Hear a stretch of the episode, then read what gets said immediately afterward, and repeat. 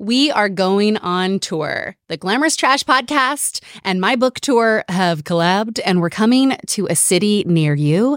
Click the link in the show notes to, to get all of the deets. We're coming to New York City on June 4th. We are kicking off an event with Jon Stewart. No big deal. That's our very first show in New York City. Then we're coming to Washington, D.C., Nashville, Chicago, Santa Fe, Albuquerque, Seattle, Portland, and Los Angeles. So get your tickets now. We are doing three different events because, you know, I'm always doing the most. That's just on brand, right?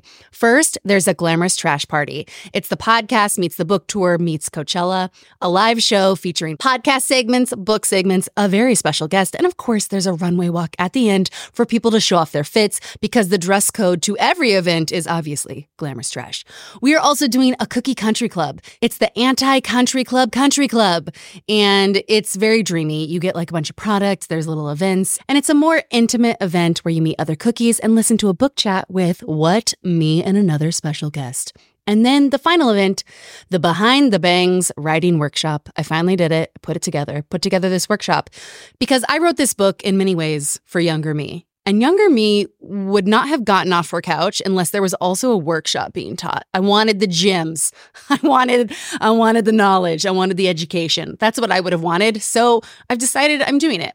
And in the workshop is going to be the six writing gems that took me forever to learn 15 years. In my 15 year career as a TV writer and author and blah, blah, blah, all the other things I've written, there are six things that I always use, and all of those are in this workshop. So if you have an interest in writing, sign up. All the ticket links are live today. Click the show notes, click my Instagram. We are coming to a city near you, and there's going to be some meet and greets. I'll sign some copies of books. We'll give out more books, and I have uh, some pieces of merch that I'm taking on the road, and I'm going to give them out at the shows.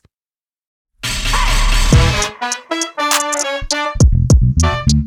Welcome to Glamorous Trash. On this podcast, we recap and book club celebrity memoirs. We pontificate about pop culture, and sometimes, if it's a real doozy, we cry. If you have ever referenced Mariah Carey casually in therapy, then this is probably the podcast for you. And this is a Glamorous Trash Talk episode talking about two very famous best selling nonfiction memoirs by female authors. We are discussing the memoirs Educated by Tara Westover and The Glass Castle by Jeannette Walls and how the truth of one of these memoirs was called into question and why that was, how that was, the intricacies of that, and when society doesn't believe women's stories. And to give you a little more context for this whole episode, we will be discussing three books. So, as I said, we're going to be discussing Educated by Tara, The Glass Castle by Jeannette, and also I got a hold of the book Educating, which is the rebuttal book written by Tara's mom. So, those are the three books. We will link them in the show notes.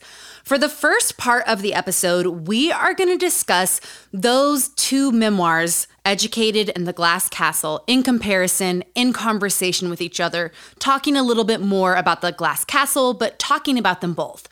In the second half of the episode, we are specifically going to look at Educated and the specific reviews, and I'm not going to say blowback, but some critical responses to that book. And we're just going to focus on Educated for the back half of the episode, as well as her mom's rebuttal. So there's a lot to get into, and let's dive in. So let's welcome out a guest I'm so excited to talk to. I am fulfilling a, a parasocial dream of mine in this moment. And I want to welcome incredible guest Elizabeth Day to the podcast. Hello. Hello. You're fulfilling my parasocial dream too. I feel like a creepy Instagram follower of you and your husband, who I've never met in real life, but I feel like I know you. uh, he was very excited you were coming coming on, and I refuse to believe you're the fan here. I love your podcast. So, Elizabeth Day is the host of How to Fail, which is a podcast that brought me so much light and inspiration and joy. And I just can't get enough of it. Big shout out to our friend, mutual friend Georgia. Georgia, beloved Georgia. uh, yeah, I just love her so much. And she connected us. And I also want to talk about how you have written my dream book. It's called Friendaholic. Will you tell everyone what it is? And for anyone in book publishing listening, apparently you don't have a deal in the US to distribute it yet. And I need this book. I know everyone listening to this podcast needs this book. So please tell us all about it.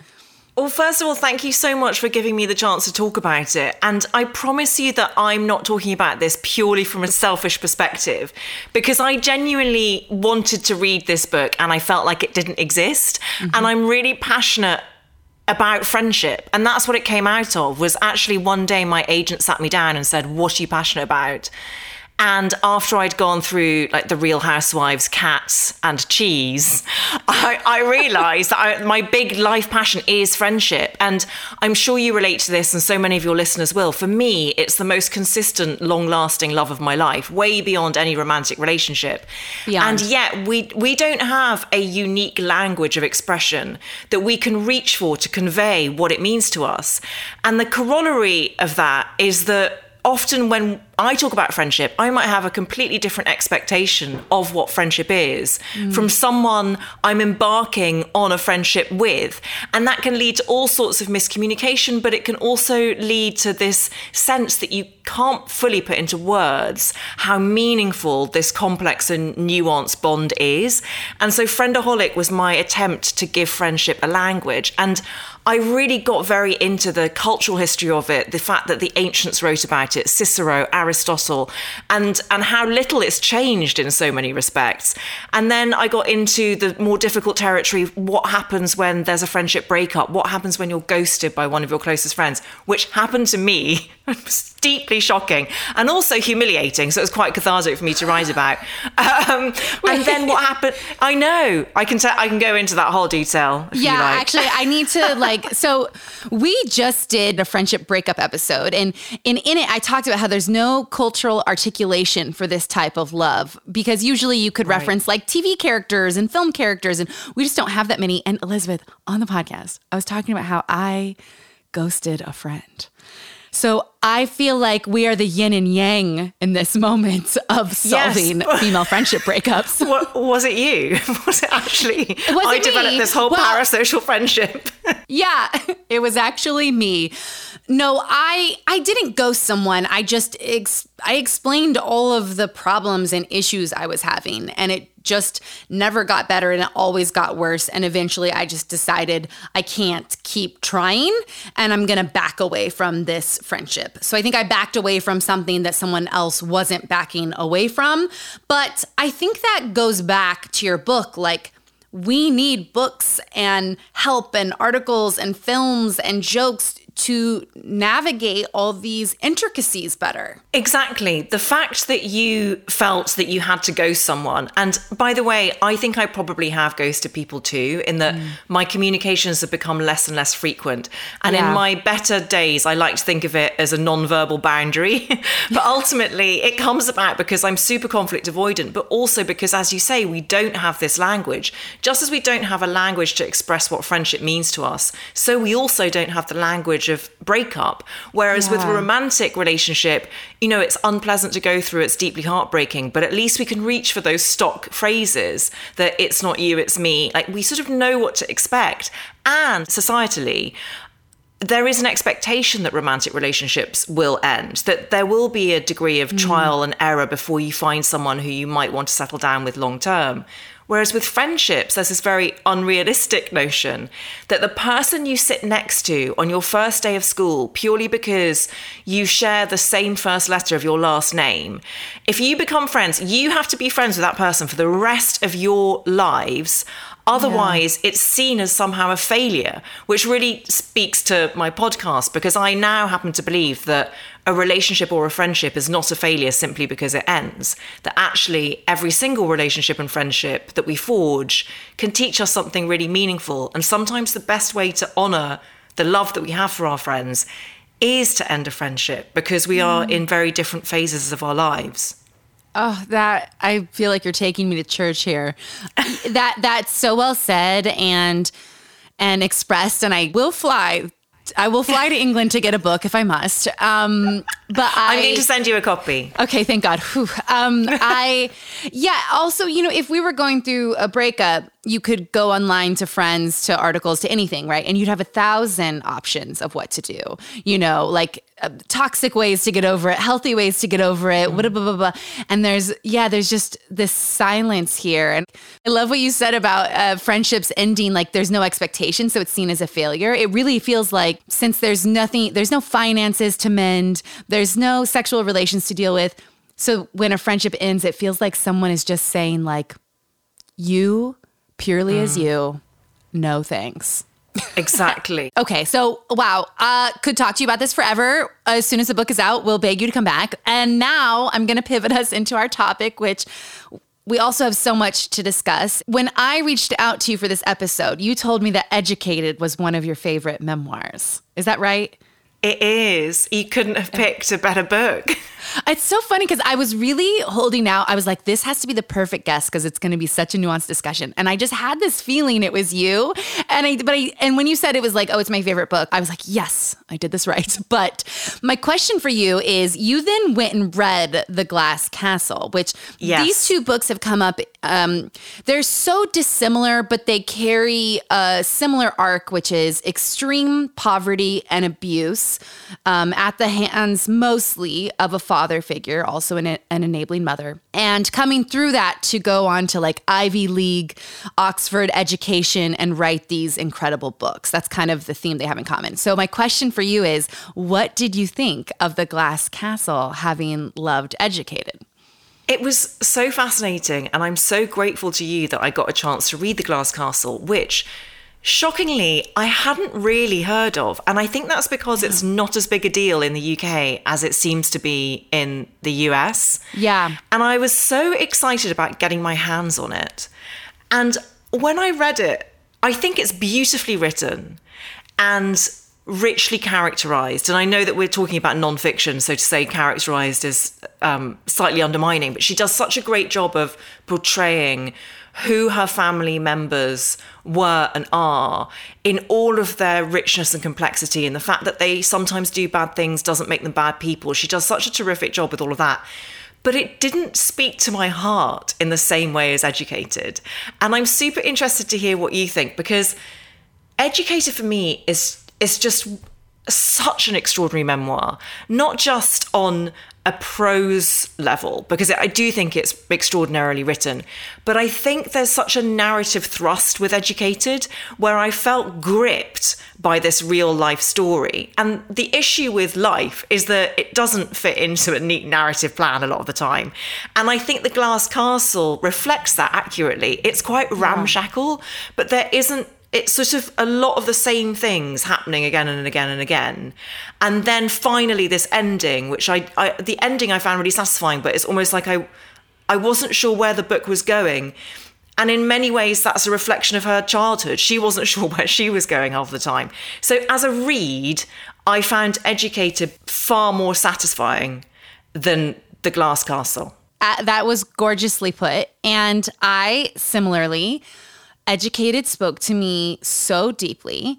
The first time I read it was a few Christmases ago, and when I was posting about it, everyone said, "Well, then you you must read The Glass Castle." And so then I went and read it, and and while I am really glad I read it and fully enjoyed it, I think I think they're both terrific books. Educated has a lot of heart. It's like in the art of memoir, which I'm curious to talk to you about because of like memoir and nonfiction, but the mm-hmm. heart that Tara has and brings to the book isn't there with me with the glass castle, but that's not even a narrative choice. That's just who you are as a person that you bring to your story. And I think I think what is what ended up being really interesting to me in this conversation is that one of the ways they're different is that when I was posting about both of these books, people would write to me and say, "Yeah, but is educated true?" Is it really true? Like, didn't she exaggerate some of that? And it made me so viciously upset. Like it, mm. it made me so mad to hear this that I quickly realized this was talking to both my own trauma and baggage. It wasn't just about the book. Like I I was like, "Oh, this is hitting something so deep in me," which I we'll unpack, but what I, the overall feeling is like, you could walk through so much abuse. You could survive so much. You could live to tell it in a way that anyone else who has touched anything similar could relate. And you could put it in a whole book, and people could still question you, question your story. Yeah. I And- think that is, yeah. su- yeah, such a profound and fascinating point. And for me, the major difference is that Jeannette Walls is not estranged and was not estranged from her family. And so Yeah. it's almost in the writing of it, she's protecting them, which is a beautiful thing to do, and I completely understand it. So she's she's also having to explain as she's writing the Glass Castle, and there was all this not necessarily bad behavior, but enabling behavior, um, a behavior triggered by addiction issues from her parents. And yet she also has to explain why she still loves them and why she's still in contact with them and why this is something that she still is very present in her life. Whereas Tara Westover is estranged from her family. And I think the thing that I love about Westover's voice is her courage. She mm. is unapologetic about it. She has thought long and hard. She's an extremely intelligent woman. And she has thought long and hard about estrangement and the cost that she will have to pay to ensure that that is the price for her protection in a way.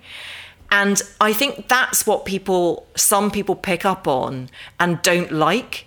It's a woman being strong enough not only to have her own agency, not only to define her life and her future, but actually to remove herself from her family of origin. And I think that scares a lot of people. Yes, a- absolutely. And had you heard that narrative of like, is it true? Didn't she exaggerate some of it? Had that come to you? Because I wasn't sure if this was like an LA thing or I was just in touch with a lot of haters. like, I, I was like, is this, how prevalent is this narrative? Because it came up a lot to me. Had it crossed your path? Uh, no, the only way it crossed my path was so I picked up Educated without knowing anything about it in a bookstore in the Hamptons. And I was, it's the only time. Wow, Hamptons. I know.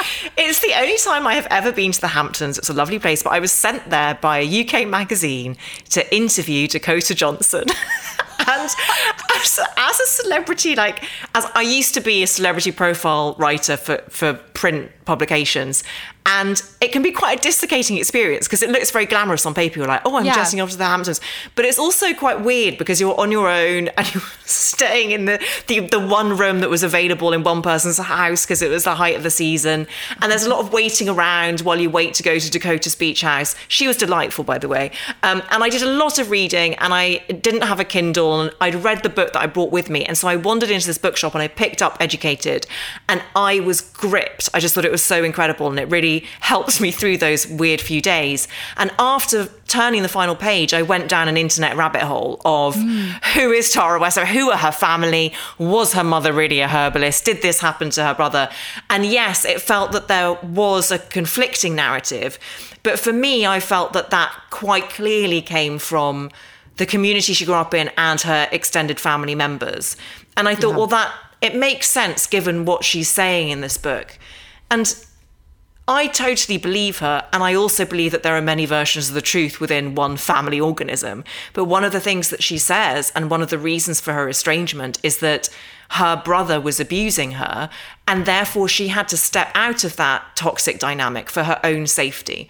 And I can believe that and respect it. And I can also understand why other people still in that family unit or still in that community would not want that to be true and, and possibly haven't been presented with that version of events themselves. And so they have their own truth. But in terms of it being a big thing, that it didn't really reach me beyond having gone in search of more information. Yes. Yeah. Okay. Okay. Fantastic. I because a part of me really, I, I, I basically became obsessed like you. Like I went into the Yes. internet rabbit hole and I became obsessed with like why would one book be questioned, why would the other not be when they live in these same arenas and. What you're saying about multiple truths being available within one family unit, where as an outsider, we could agree possibly on one truth, that doesn't discount the varying truths within it because mm. of memories, because of emotional gen- dynamics because of what you have to believe in order to stay in something that's bad. I I feel like that is the key here and possibly also what made me so upset because when I went and we're going to go through everything I found in this episode, Great. I kind of felt shocked that anyone could read this and come away saying that she lied or made it up. I was like that is that's not even what's presented here. What's presented here is is different family accounts. And before we go into my internet spiral to come back to the glass castle to just talk about why it possibly didn't happen to her book is I want to call out what you said is that her parents are not estranged. Her mom is living with her even later in life. It was also published in 2005 and Educated was 2018. And I wonder uh, with internet culture if that sort of knee jerk you know, sort of wave of people who will always be like, no, it didn't happen. I wonder if that would have happened to this book if it had been published um, post post Reddit. What do you think? Yeah, that's really interesting. And also, I guess the other thing that was happening 2017, the Me Too movement, 2018, mm-hmm. were we at the beginning of a bit of a backlash from a dark dark corners of the internet saying, "Well, why do we have to believe all women?" Like maybe it got caught up in that as well. I think that's a really mm, valid that's point. That's a good point. That, that yeah, the internet just rips stuff apart, and and maybe Jeannette Walls didn't have to deal with that as much. And I think the other thing, as you were talking, it it struck me that Tara Westover she doesn't portray herself as a victim, and neither does Jeannette. But what Tara doesn't do is she doesn't conform to how some dark corners of the internet want our abused women to look. She's not apologetic, she's not overly emotional. She's very together and extremely intellectual. Uh, there's this very famous case in the UK. There was a couple, they were hitchhiking through the Australian outback, and the boyfriend got horribly murdered. And his surviving girlfriend did a press conference in the immediate wake of this terrible trauma. And she didn't cry. And immediately the British tabloid press was all over her for not crying and therefore assumed that she was she was probably guilty of this horrific killing because as a woman she wasn't acting in the way that quote unquote mm. we as the culture wanted to see our women react yeah. and so i don't think tara refuses to do that and I know that because I actually interviewed her for How to Fail. So after reading Educated and going down the internet rabbit hole, I started sort of tweeting vociferously about how much I loved this book. And then her UK publisher got in touch to be like, cease and desist. No, they were like, thank you so much for your support. And um, oh, she's coming over to do this publicity tour. So if you want to have an interview. Amazing. And I ended up meeting her. And as you will know from listening to my podcast, I generally ask my guests to come up with three things they think of as failures that they don't mind discussing. And they tell me those three failures in advance of recording. So, about a week before, they'll tell me over email. And Tara is the only guest who didn't want to tell me beforehand, who said, actually, I'd rather have an organic conversation. And I do have three failures, but I'd like to reveal them on the day. Wow. And I, that gives you a measure of what kind of person she is. She's not going to let anything define her. And she was wonderful. And I really liked her, but I respected her so much. I just respected her intellect so much. And I think maybe that's the other thing is that she doesn't behave how supporters of Andrew Tate would like her to behave. That's so fascinating. So, f- for you, her not giving the questions up front was a mark of like fearlessness or authenticity? Or was it like, I don't want you to be well researched on these items? Like, how did you interpret it? As in, I, Elizabeth, wouldn't be able to be yeah, as researched. Like, like, yeah. Like your, your reaction to it was so positive. Yeah, I think what I heard was, oh, but then you can't prepare. You know, is that? I know. yeah. And so, yeah. I'm curious what was positive about it to you because I think I would be like, but I want to do my research. yes. I mean, I think it was all of the above. I definitely was intimidated mm. by that idea. But I think it was fearlessness on her part. And it was also a bit of, I'm not going to play by the rules. Because mm. where, where's playing by the rules got me, which I kind of understood as a personality trait. And I think she enjoys the organic nature of an authentic conversation. So where I I wouldn't, I mean, I don't come with a pre prepared list of questions anyway. I'm not that kind of interviewer, but maybe that was part of her fear. And so much of Educated, as you know, is about the cut and thrust of ideas, but of a sort of conversation being able to teach you something, of attacking the bigotry, not the person who has been taught to hold the bigotry. And I think maybe she wanted that. She just wanted an exchange of ideas. But yeah, I definitely think she was also slightly fucking with me and yeah. seeing how I responded. That's hilarious. And we are going to link that episode in our show notes for everyone right now who's probably dying to listen to it. And it's so interesting you say that about Tara. And I think that's a good segue to what I want to talk about in The Glass Castle and why The Glass Castle wasn't questioned as much as educated. And in the book Educated, you know, you do conclude that the behavior of the people around her was pretty horrific. But I also feel like you understand the belief systems and circumstances that led her parents to be the way they are. And I I don't feel like that was um, spelled out in the Glass Castle. And I'm going to read these two paragraphs that really hit me in an odd way. And as soon as I read these two paragraphs in The Glass Castle, I thought, this is why this memoir is not connecting with me. So I'm going to read it. And to, to set the stage for these two paragraphs, Jeannette Walls is at Barnard College.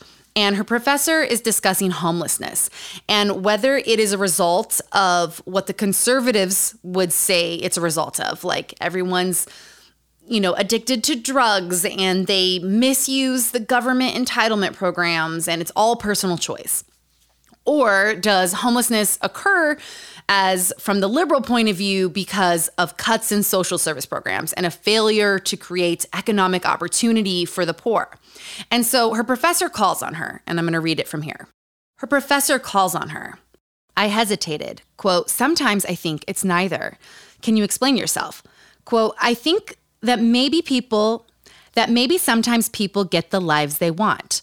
Her teacher asks, Are you saying homeless people want to live on the street? Are you saying they don't want warm beds and roofs over their heads? Quote, Not exactly, I said, fumbling for words. They do. But if some of them were willing to work hard and make compromises, they might not have ideal lives, but they could make ends meet. My professor walked around from behind her lectern. What do you know about the lives of underprivileged? She asked. She was practically trembling with agitation. What do you know about the hardships and obstacles that the underclass faces? The other students were staring at me. Quote, You have a point, I said. And so, you know, she's sort of ending this as like the teacher thinks she's some privileged student when in fact she knows quite vividly what it's like to be a part of the underclass. Okay, so she's writing that very snarkily. Like, yeah, what do I know about how, you know, the underclass lives because of her family?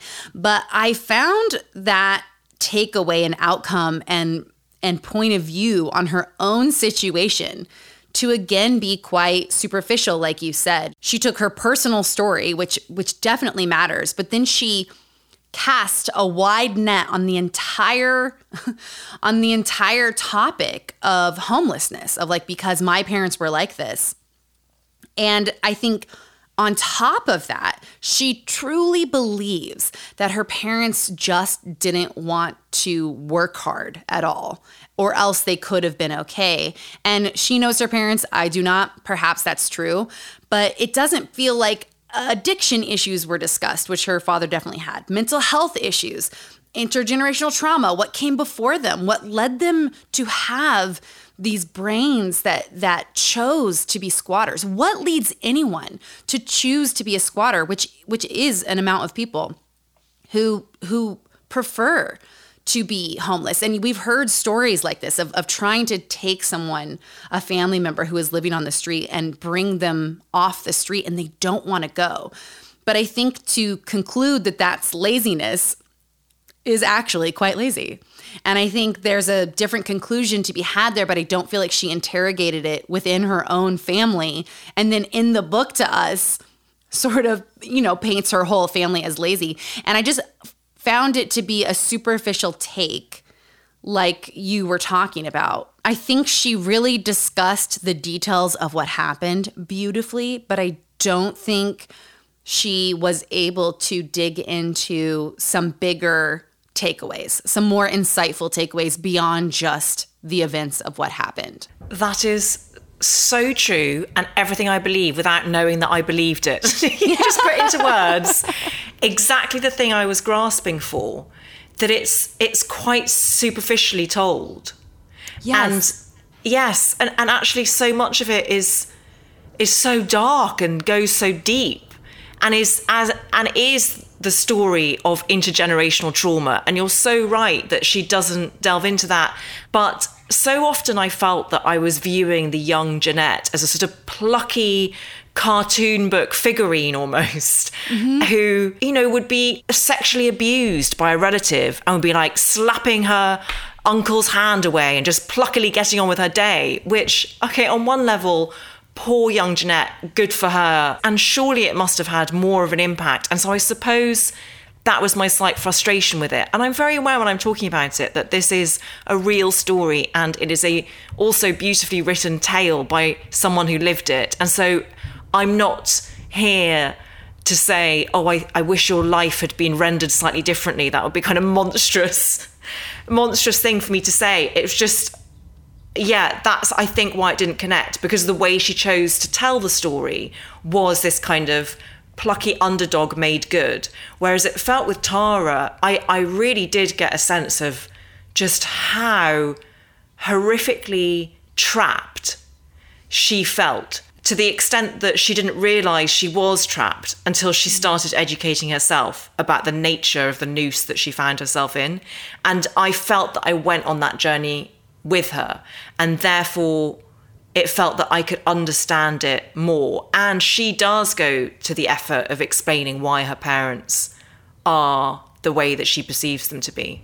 Yes, and I I also wonder if that is why the glass castle was also questioned less because um, a narrative we're more familiar with is a little bit more of a surface one where poor people kind of brought this on themselves and are just kind of crazy. And if that's a bit easier to accept than this really nuanced, layered, multiple. Mm facets of uh, personalities and point of views and, and and nuances of how a parent could be so good and also so bad and so if that's harder to accept and so we must reject it and be like well it's not true Yes, exactly. And also, Jeannette's family unit, as you say, you can sort of dismiss it or engage with it as a bunch of eccentrics.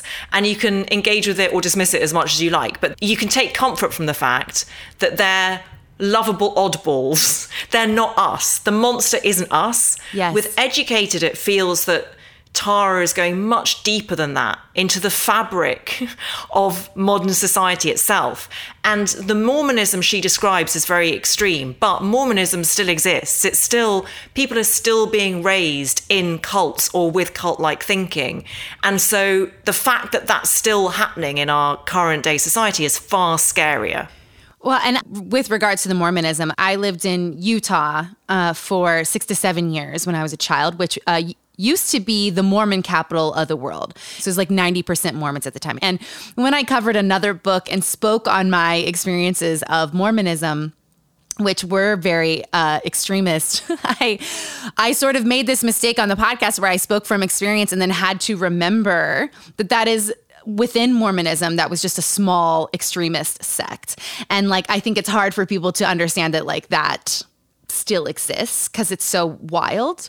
There are other Mormons and people who practice in the LDS church who are practicing a modernized religion, a non-extremist faith and obviously that's a huge part of the religion and i was speaking very narrowly about my own personal experience was which was with an extremist sect and I do think people are still very surprised that there are still cultish factions of Mormonism, like Tara's family, which, and really, there's still cultish factions of every religion. You know, there's still cults uh, within every religion, but definitely the one that Tara grew up in. And that's the specific Mormonism we're talking about right now, not a broader Mormonism. Yeah. I mean, I read Educated, and then several years later, The Real Housewives of Salt Lake City aired, and has taught me genuinely so much about the pantheon of Mormonism and how many different elements yes. of it exist. Like if Lisa Barlow and exists. I was about to say, How Lisa Barlow can. she can have Vida Tequila and she's a Mormon, and that's fine. Her, her son's going on a mission. He's being called Elder Barlow, um, and that coexists with Tara Westover's experience. Sorry, I just.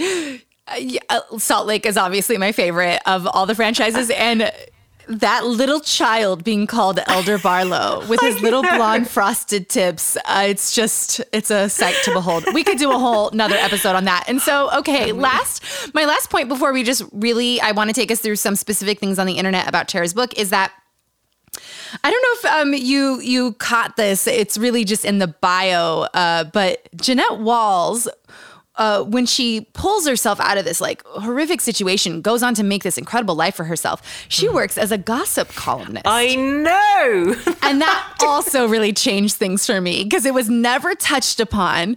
And it's such a just a bludgeoning of a theme where I go and get other people's secrets and, you know, export them for profit but while hiding my own, which I found to be so interesting because her family were these intense manipulators. The way she gets out of poverty is to also become a manipulator and a gossip columnist.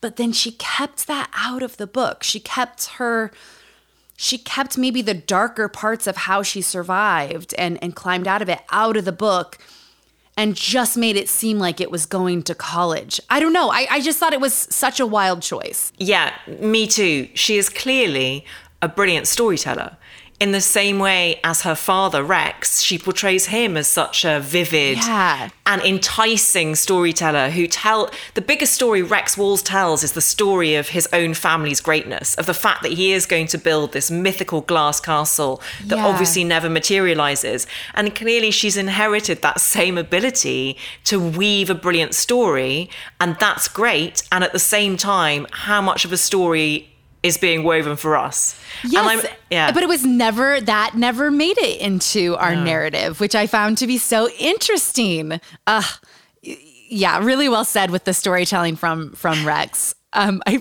I momentarily forgot that his name was Rex, and I loved remembering.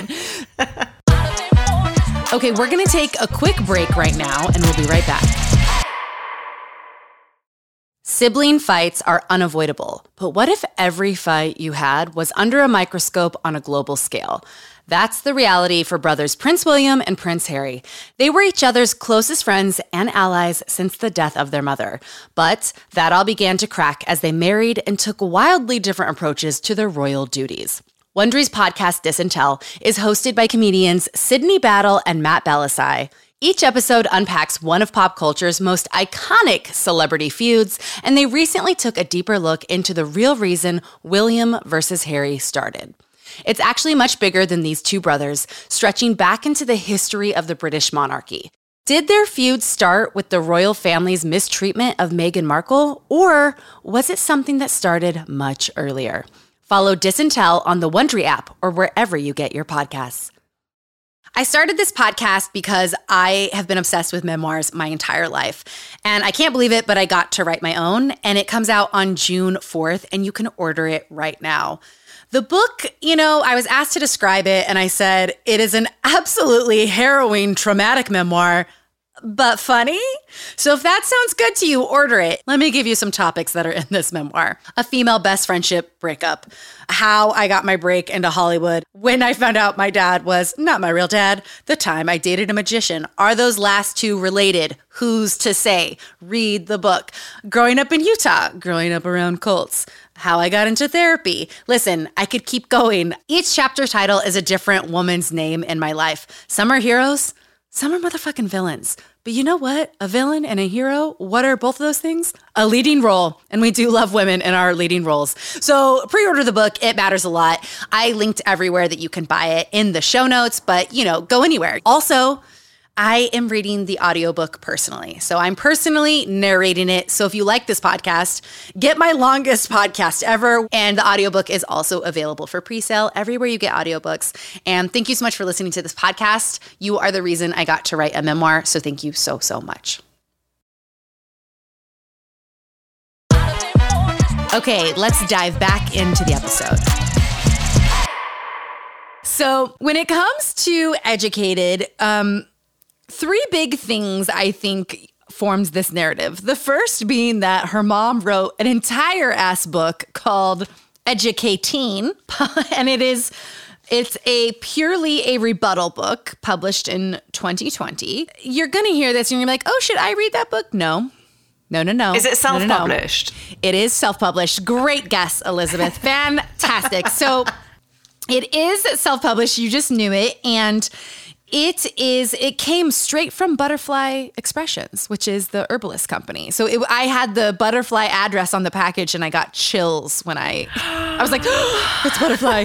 Um, it's Butterfly Expressions!" And the the reasons you should not give this book uh, your money is that she says it's self published because if they had gone the traditional publishing route, they wouldn't have been able to tell the truth. And I said, that's completely false. This is the lie, actually. that like, sounds quite Donald Trumpian. exactly. It where it's like, yeah. you know, when we don't have fact checkers, we'll be able to tell the real truth. and so that is why she said they self-published it. And then she said, this is not um, this is not a response to my daughter's memoir. I've already been working on a memoir, but she titled it Educating.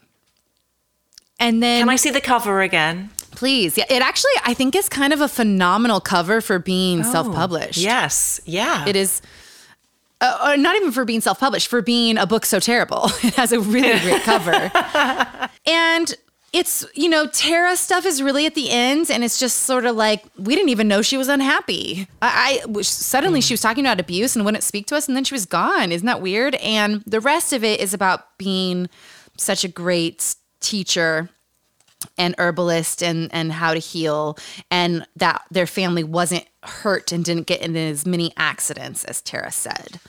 Um, and it's all just written so terribly. It's it's hard to take seriously as a as a book. But yes, having your mom speak out and write a book saying, no, it didn't happen. I find it to be really interesting how many people use that as an idea that Tara was lying versus thinking of all the parents in the world mm. who unfortunately participate in traumatic upbringings. And often their response is that didn't happen because that's a trauma response. Yes, it, exactly. It had to have not happened, or else what? You're a bad parent?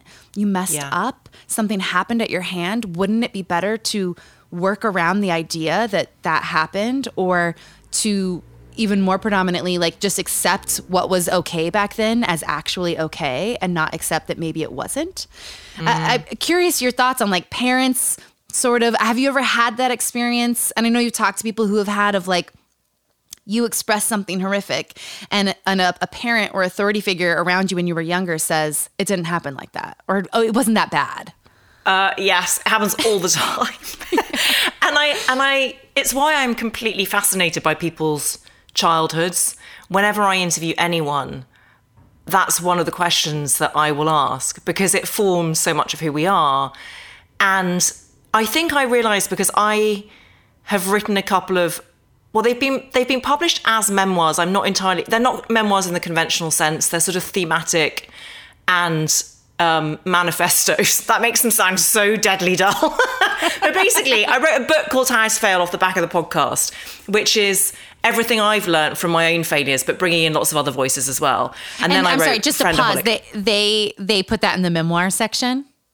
Yes, it's really interesting. It's either memoir or self-help. If you're if you're a female author who is using some of your experience as a lens through which to examine big ideas, in the UK, and I think America is better at this because you have such a phenomenal tradition of female essayists. The Rebeccas, Rebecca Traister, Rebecca Solnit, I love them, I'm, I'm, obsessed with them. We don't really have the same essay culture here. So we tend to be pigeonholed as memoiry, self helpy, weepy, weepy, navel gazing, unable yeah. to think beyond the box of our own experience, which is a way of diminishing so many things. Yeah. Um, diminishing yeah. both uh, women authors of like you you can only be relegated to these categories it also they diminish those categories because they're filled with women's authors like you know, essays would be a serious topic. So we're going to put you yes. in a memoir because you're not serious. And also, it's so funny because the dry books about great ideas are often so dry and they only come alive with personal stories right or yes. that malcolm gladwell you know type storytelling but he wouldn't be put in memoir no, exactly. Yeah. I mean, that's that's a whole separate bugbear. And actually, of one of the things I, I know, um, one of the things I really respect about Educated is that it completely transcended that. But I think yeah. I've realised through writing nonfiction that I have a right to tell my story, and that took me a really long time to believe. There was a lot of deconditioning and deprogramming to do with how I'd been raised, not just by my family, but by the culture that surrounded me, which was very much to gaslight. And I can only speak from my own experience as a woman, but sort of to collectively gaslight you into thinking, oh, actually, I don't want to complain. Things weren't that bad because that person says that. That person in authority says that. And it took me a really long time to, to challenge that and to think, no, actually, if I don't tell my story, somebody else might do it and they won't do a good enough job because they'll have a very partial experience of it. Yeah. And one of the things that Tara quotes in Educated, it's a quote from John Stuart Mill, which is that women have been coaxed, cajoled, shoved, and squashed into a series of feminine contortions for so many centuries that it is now quite impossible to define their natural abilities or aspirations. I just thought that was so powerful and goes to the root of what we're discussing, which is that these women, by telling their stories and by having the courage to put their experience on the page, are breaking out of that squash contortion that millennia of patriarchy have put us in. and it's a radical uh, act. Yeah, and of wow. course, people are going to hate it because they're not used to it. But actually, that doesn't mean that you've done it wrong. And one of the things that I was so impressed by, again with Tara, is that when she came on my podcast, she talked about how difficult the estrangement from her family had been. But she talks about it without blame. She just said for her, it had been very difficult, but simply because something felt like a loss did not mean it wasn't the right thing to do. Mm. And one of her three failures that I discovered on the day of recording was her failure to believe the same religion her parents did. She said, I tried so hard to have that belief, and it would have made my life so much easier had I had it. Now, that for me speaks of someone who is telling the truth because why would she like why would she wish that to be the case whereas it sounds like the mother's response is extremely defensive. If you get to the stage as a parent where you're saying, "Well, I didn't know it was that bad for my child and they never told me they were being abused," that it's not a great defense because either way there's a failure there because there's a failure mm. in that they mm. haven't told you. yes. so so I'm more inclined to believe Tara. Yeah, I think this must have made me so mad because I think I've also struggled um, with being told in a multitude of ways from varying sources, it's not that bad. And mm. I think when you're a child, the truth from the authority figures around you is the truth. And that gets married with your current memory. And so let's say something horrible happened that you're retelling it but you're retelling it with it's not that bad. And when someone else then responds as like, I'm sorry, what the fuck did you just say? you know, yes. you are then put into this like, what is my brain? What what is what like it it is the cruelest thing on accident. And I'm gonna say on accident that people do, which is that it strips you of your core ability to know and perceive the events around you past, present, and future which I think is why, you know, statistically, like if there's abuse in the home, you are more likely to get into an abusive relationship because you see it as normal and not that mm-hmm. bad. Why would you stop it? Why would you see red flags? It's normal behavior. And so I think when I went into Tara's book, I just found that thing that happens with families where they see things differently, but it doesn't make your experience not true. And some of these family members, I think, just don't want to acknowledge abuse. And so I want to go to the biggest sort of thing that is referenced, which is that her brother Tyler left uh, an Amazon review on the Amazon book site. Oh my and God. And this review has been the, the conversation underneath and around his review is so intense. And I also find it so interesting that he chose this medium to push back on. I'm just going to read some quotes from the Amazon review. okay. First, let me identify myself. I am Tyler Westover, brother number three in this book.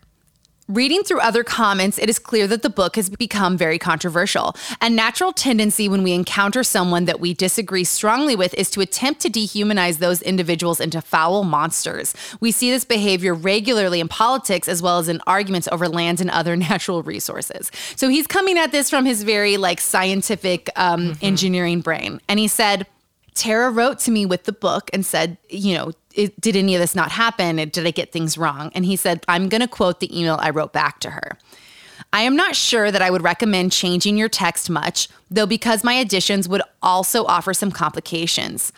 Usually, in reports of scientific and engineering projects, we follow what is known as the 80 20 rule, which is that reports focus on key messages and points and deliberately leave out seemingly contradictory or excessively complicated information for general audiences.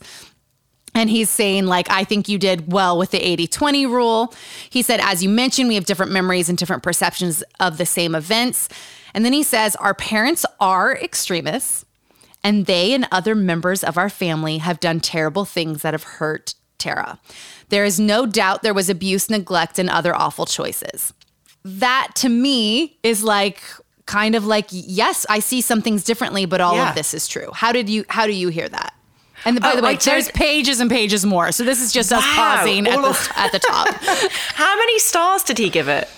Um, that is such a great question. So it is so buried that I had to find the screenshots on Reddit, um, okay. and I I don't fully remember, but I I honestly felt like it was four. like okay, it, it would. Do you know what? It would be so savage if it was just a three star review. That would yeah, be the worst. The worst. Like one star, five star, either way.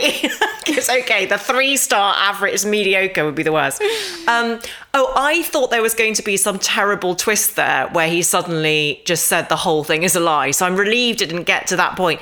I absolutely read that as supporting her narrative. Her narrative, yeah. He's he's absolutely right that not only can you have different perceptions of something that happened within your own family, you can have different experiences of being parented by the same parents. If you are a different child, you, you by necessity, you're going to have a, a different experience of what that is from your particular vantage point. point and they might very well be treating Tara differently because she's a different gender because she's a different age and he can't poss other members of the family can't possibly know what it is. They can hazard a guess, but they can't know what it is to be in that person's head. So, um, yes, three cheers for Tyler, I say. Yes, well, there's more from Tyler. So here we oh, go. No. Oh, here we go. Here's the twist. Great storytelling, Chelsea, I have to say. Rex Walls would be proud. Thank you, Rex. so, then what I think is actually called into question is very specific incidents in the book that I actually took as just good writing. And in the good writing, uh, he was like, well, it didn't happen exactly like that, but let's go into it. So he says, as Tara describes, our father is very suspicious of the government. At one point, he told us, his children, that he was concerned someone from the government could come to our house and gunshots could be fired.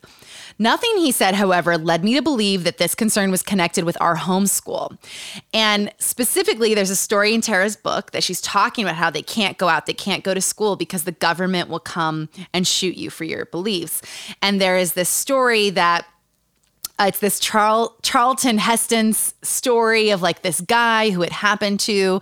And um, she says, My dad considered it more likely that such a task would have to be fulfilled by troops from the United Nations, not from the federal government. It should also be noted that the guns in question did not include high capacity semi. Okay, so as you can tell, we're getting into the weeds. Like, yeah. I'm sorry, Tyler, what is going on here? And so for me, it's like the truth is intact. Her dad told mm-hmm. the children, You can't go to school and we live in fear of the government coming and shooting us. And so we must get guns be- to protect our way of lives. It's all true. Now, the details of United Nations, other guns. Yes. Da, da, da, Was it I'm an AK 47? Exactly, it doesn't like, matter. you've lost me. You've lost me. Yeah. And and that way, and then his other one is the other really big point of contention is he says regarding higher education, many readers of the book have concluded that Tara attended formal higher education against apparently insurmountable odds. Perhaps it is not that surprising at all. Of the seven children in our family, six of them attended formal higher education classes. And in addition, three of them have gone on to get PhDs, which is true. Mm-hmm. And so this is maybe the only point that holds water of like, how did in a, a world where her family was against formal education whatsoever. Did three of them go on to earn PhDs within a single family, uh, including Tara? Well, wasn't Tara the first? Was she the first one to do it? There was, always an older brother who went to? Uh, there was an older brother, and I. Here's the thing: like I, I full again, I fully see it. They were yeah. all homeschooled. She was able to go on to higher learning because of her older brothers showing the way to textbooks. how to yes. enroll, what it looks like to leave the family. And that said in the book and in Tyler's article, uh, his article, his Amazon review, he said, my father made it clear that if I became a professional engineer, not only could I stamp our designs, but I could probably also be more flexible in the design to save additional costs and fabrication materials for the family business. And so the boys were encouraged to get higher education to come back home and support their lifestyle.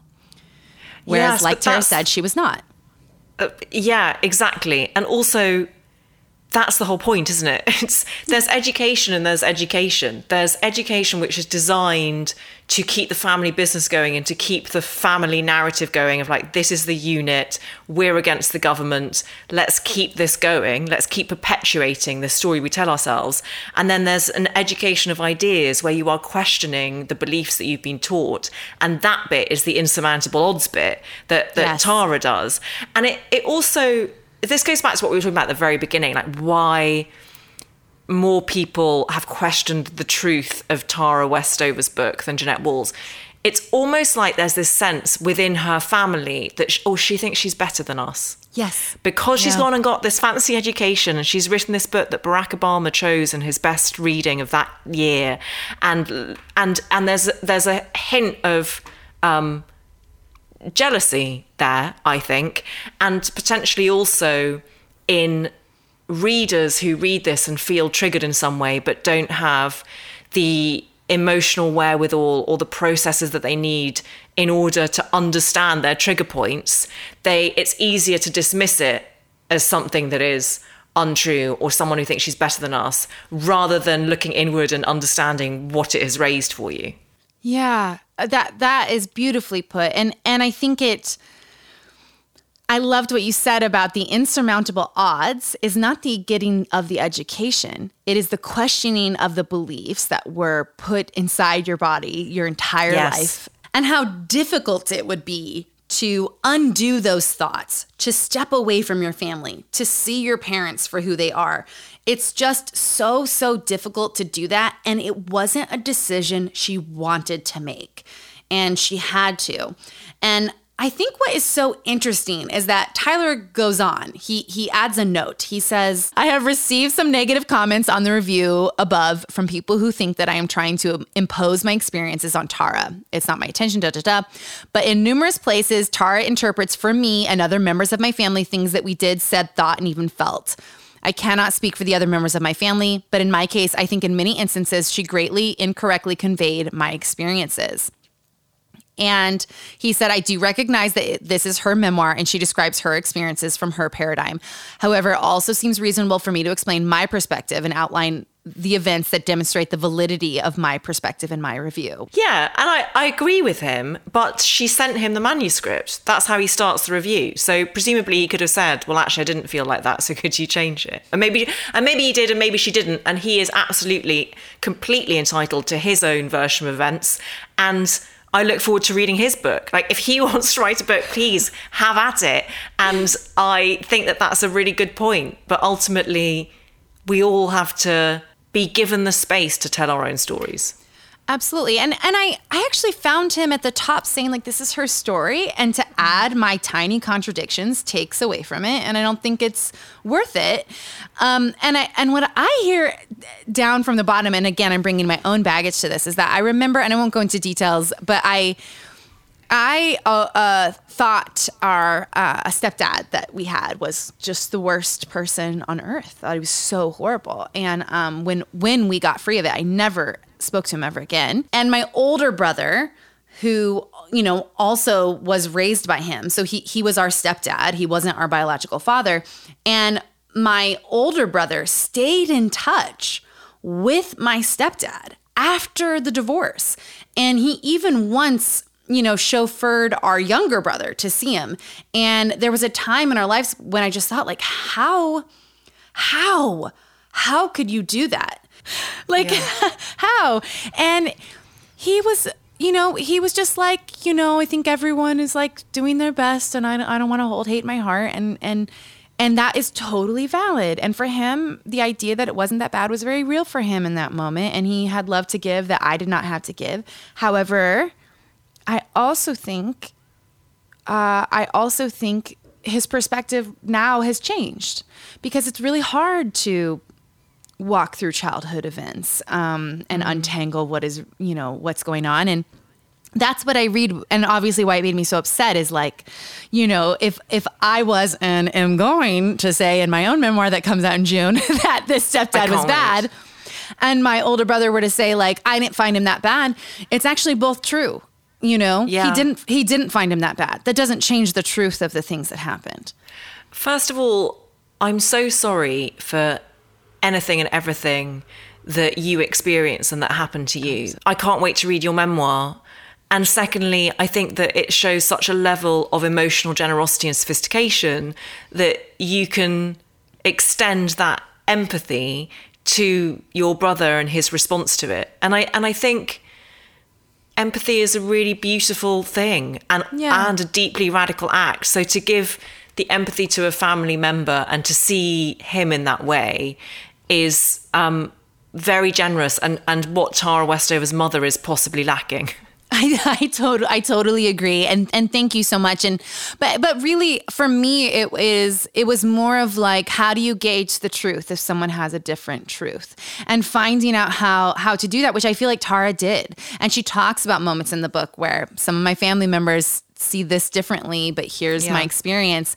And here's my final twist for you Elizabeth. Okay there is another review this one on Goodreads. And it is Stephanie, Tyler's wife, reviewing wow. the mom's book, Educating. Now, we just heard from Tyler. By the way, there was much more from Tyler. He talks about how he once was given NyQuil by his father. He talks about how cops did arrive to the accident when a younger, unlicensed child was driving and crashed the van and everyone got injured. And he's like, Tara was wrong. Cops were there. Tara said cops weren't there. And it's like, you know, I don't know if that matters. Mm. I don't know if overall that's the story, but okay. So he he negates a lot of things above, and then but this is Tyler's wife one star review of the mom's book. I am disappointed that LaRee chose to be dishonest and gaslight much of what her children endured. This might not have bothered me so much if she had just wanted to write her own story, but she worked so hard to discredit Tara by rewriting history. Of course, there are inconvenient details we all exclude when we tell our story, and I do believe that is fair in a memoir. By the way, Stephanie, yeah, Um, how do you how do you land on that? Like, yeah, you can't include every single time and date and fact. Like sometimes you got to be exactly. like, you know, we're moving on. However, when you dismiss, whitewash, or ignore your own mistakes while invalidating somebody else, I get crabby. Listen, I love Steph. Crabby. That is so cute. Yes, I love her. As a mother, I would also feel protective of a child like Travis, who is the other another brother, who made many mistakes in his youth. What I do not comprehend is protecting that child at the expense of the victim. I happen to be Tyler's wife. I was a member of the family during many of the events described and both educated and educating. Rather than drag out details of my family events, I will just say that I was physically present in the room when Travis treated his girlfriends in despicable ways. LaRee had a pathological way of excusing his behaviors and calling him her Robin Hood and the one who takes in the girls with broken wings. I confess I only read part of LaRee's book because the parts I did read were so disturbing and dishonest, I needed to set it aside to maintain my own sanity. And she goes on saying she hesitated to write a review, but she needed to speak the truth. And she said, I would hope those who have experience with dysfunctional families and abuse will see the truth. Wow. I mean, what uh, an incredibly powerful example you've just given us, Chelsea, of there being multiple different perspectives in one family. Yeah. That's uh, so yeah. interesting. And it's like the brother who called into question the wife is like, you know, she, and and she's not refuting his experiences either. She's talking about yeah. the mom.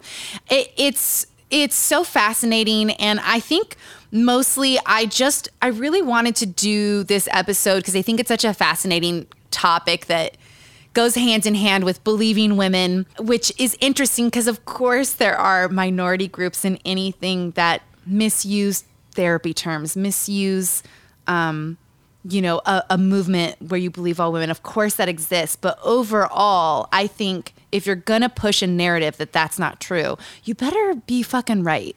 And I think yeah. to go through all the internet and sift through all of this, um, I I feel like it's pretty easy to come to the conclusion that as a whole, like this is a gorgeous book that whose truth is intact, and the ways that memories differ and thing and abuse is very different within families is also something we can like uphold and respect at the same time. That's my view of it. But you tell me what what you have come to.